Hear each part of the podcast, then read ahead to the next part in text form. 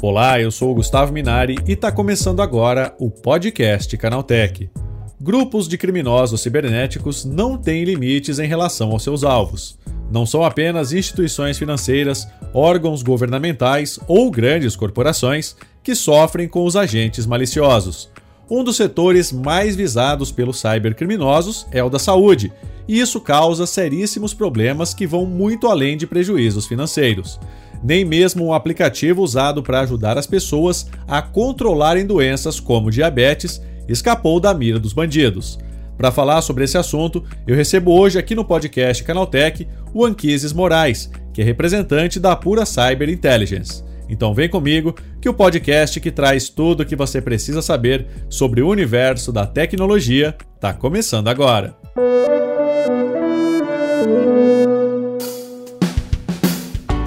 Olá, seja bem-vindo e bem-vinda ao podcast Canaltech, o programa que atualiza você sobre tudo o que está rolando no incrível mundo da tecnologia.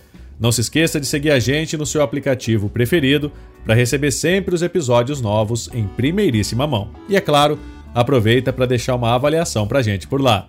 Diz aí o que você está achando do podcast Canaltech. Combinado? Então vamos ao tema de hoje.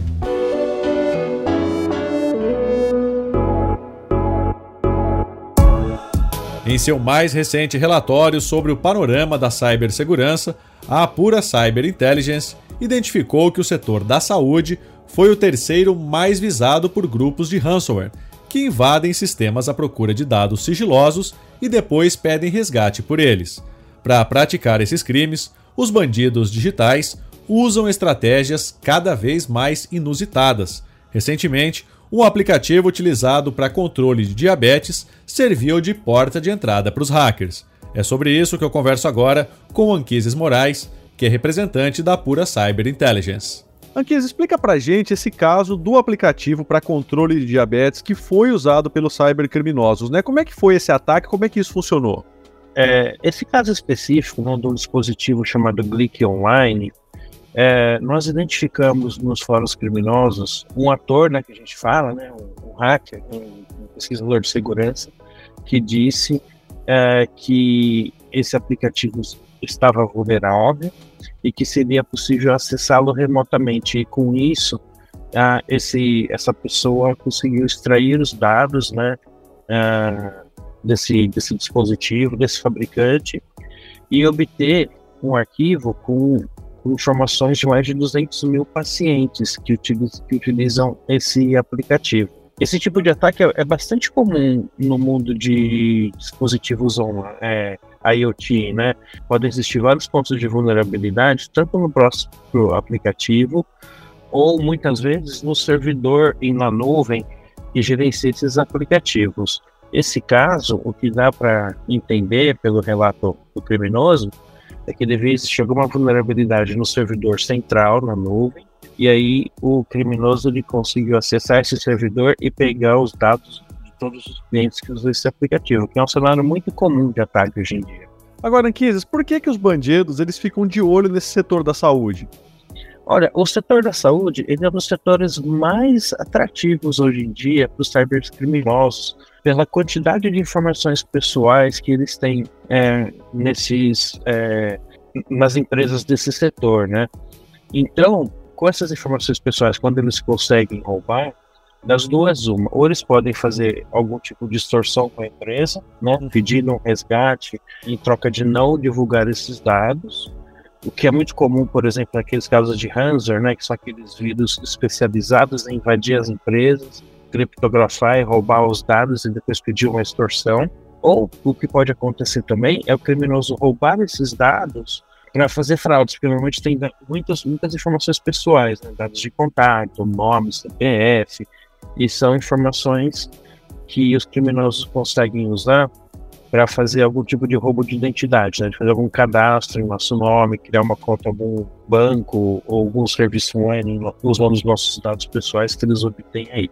Então, por conta da sensibilidade desses dados, eles são muito, muito visados. E tem um aspecto também interessante, que assim, normalmente, né, a gente estava acostumado até pouco tempo atrás que o, setor de saúde não era conectado, era totalmente offline, né? Até pouco tempo atrás, quando a gente ia no médico, ele dava, passava uma receita escrita no papel. E hoje, pelo menos nos médicos que eu costumo ir, já é tudo online, né? Ele já te imprime uma receita, às vezes até te manda uma receita via WhatsApp, por é. exemplo. Uh, então, com essa rápida automação que teve, uh, o setor de saúde não teve tempo, em geral, né? Ainda não teve tempo de se adaptar em termos de tecnologia e de segurança. Então, ele é um setor que é muito mais vulnerável, por exemplo, do que o setor financeiro, do que o setor de telecom, setor de e-commerce, que são outros setores que são muito visados pelos cybercriminosos, mas que já estão acostumados a tratar com esses incidentes, a se proteger. Então, o setor de saúde está correndo atrás ainda, né? É Dentre os setores mais visados, ele é o que ainda é mais vulnerável. Em 2022 a gente teve também aquele ataque, né, ao Connect SUS, né, que acabou aí deixando o sistema inoperante por alguns dias. Então, quer dizer, isso não é apenas é, direcionado para pequenas empresas, né? Você tem grandes sistemas aí como o Connect SUS que pode estar tá vulnerável a qualquer tipo de ataque, né? Não só isso, né? Nós já tivemos vários casos, é, inclusive aqui no Brasil, de ataque de ransomware em grandes laboratórios do setor de saúde, em vários hospitais. Então, é, o, o, criminoso, ele, ele não está nem aí se é um hospital filantrópico, como, por exemplo, o Hospital Universitário da USP, que foi atacado recentemente, ou se, é, ou se vai causar algum impacto na saúde de alguém. Ele quer é, obter um ganho financeiro rápido, sem escrúpulos. Agora, esses ataques, eles não se restringem só ao Brasil, não, né, Anquises? Não, não. Essa tendência de ataques ao setor de saúde é uma tendência global. Tem casos assim, quase que diariamente acontecendo no mundo todo, vários casos nos Estados Unidos, né, desde clínicas pequenas até clínicas grandes, laboratórios. Então, isso, assim, são duas tendências que se juntam nesse nosso caso específico, né, do aplicativo é, que a gente comentou. É, a tendência de atacar o setor de saúde, né, de novo, por ser dentre os mais visados é o mais vulnerável, né, e, e possui dados muito valiosos, né, que são os nossos dados pessoais de saúde. Uh, e a segunda tendência é, são os ataques em dispositivos de IoT, né, de internet das coisas. É, a pessoa até chama, é, nesse caso específico, né, de IOMT, né, IOMT, que é Internet dos Dispositivos Médicos, né. Então, essa tendência também de ataque, que é muito comum, já vem ocorrendo há alguns anos, é explorar os dispositivos é, conect, é, conectados na internet, porque normalmente também são dispositivos mais vulneráveis. Então, assim, você não consegue atualizar, por exemplo, uma máquina de ressonância magnética igual a gente atualiza o aplicativo do iPhone, né? Uhum. É, o processo de atualização é muito mais complexo, depende de haver compatibilidade, depende de vários fatores. Então, a tendência normal no mercado é que os dispositivos conectados eles sejam mais difíceis de serem atualizados e, portanto, são mais vulneráveis. Então você pega o setor de saúde, que dentre os mais visados ele é o mais vulnerável, que usa dispositivos médicos conectados, que naturalmente tem uma tendência de ser vulnerável, então a gente tem um cenário perfeito para o cybercriminoso, para o fraudador, para o hacker é, conseguir invadir esses, esses ambientes. Agora, Anquises, é possível que a gente consiga se prevenir desses ataques, né? Não só a gente, mas as grandes empresas também, os grandes centros de saúde. É possível fazer uma prevenção, né, para que esses ataques não continuem acontecendo? Possível é. também não há, não há garantia 100%, né? O, o que seria o ideal, por exemplo? da parte do fabricante de dispositivos é seguir as boas práticas de segurança no desenvolvimento dos seus aplicativos. É, isso já está essas práticas são muito bem estabelecidas dentro da comunidade do mercado de segurança, então são cuidados básicos no desenvolvimento que deveriam ter sido seguidos. Então, por exemplo, não ter senha gravada no próprio código do aplicativo, porque a pessoa interessada em fraudar aquele aplicativo vai investigar o código procurando por senhas e por fragilidades. Por outro lado, também as empresas né, do setor de saúde teriam que ter muito mais cuidado com relação ao seu, ambiente de tecnologia, atualização, a própria exposição desse ambiente é, para a internet. E nós, como usuário, por exemplo, quando a gente é, vai usar qualquer tipo de aplicativo que seja, que vai estar tá que vai, por exemplo, conectar um dispositivo nosso na internet, a gente tem que ter alguns cuidados, um cuidado básico é, inicial, que é, por exemplo, se ele tiver qualquer tipo de senha, mudar a senha padrão. Uhum. Porque um vetor de ataque muito comum é o criminoso é, descobrir qual é a senha padrão dos nossos dispositivos, né? Pode ser a sua bomba de insulina, pode ser a sua geladeira conectada na internet, é, pode ser qualquer dispositivo que você tenha na sua casa, né? E você tem que trocar essa senha padrão, porque a primeira tentativa que o criminoso vai fazer é usar a senha padrão para se conectar naquele dispositivo. Como pouca gente acaba trocando isso, ele normalmente tem sucesso e consegue acessar o, remotamente o nosso dispositivo pessoal. Né? E de novo, pode ser qualquer dispositivo, não pode ser. É, eu já vi várias notícias é, de casos onde o criminoso consegue conectar na babá eletrônica, imagina. Né? Uhum. E aí, é, se a pessoa é sacana, começa a ficar fazendo é, comentários, falando frases assim ofensivas, só para sacanear é o dono da babá eletrônica, né? para assustar criança, tem, tem espírito de porco para tudo quanto é lado na, na internet. Ou seja, todo cuidado é pouco, né, Akises?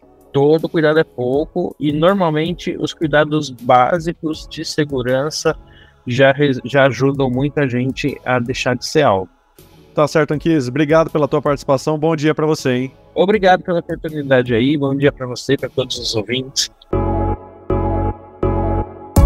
Tá, esse foi o Anquises Moraes falando sobre como o setor da saúde se tornou um dos alvos mais visados pelos bandidos na hora de praticar crimes cibernéticos. Agora se liga no que rolou de mais importante nesse universo da tecnologia no quadro Aconteceu Também.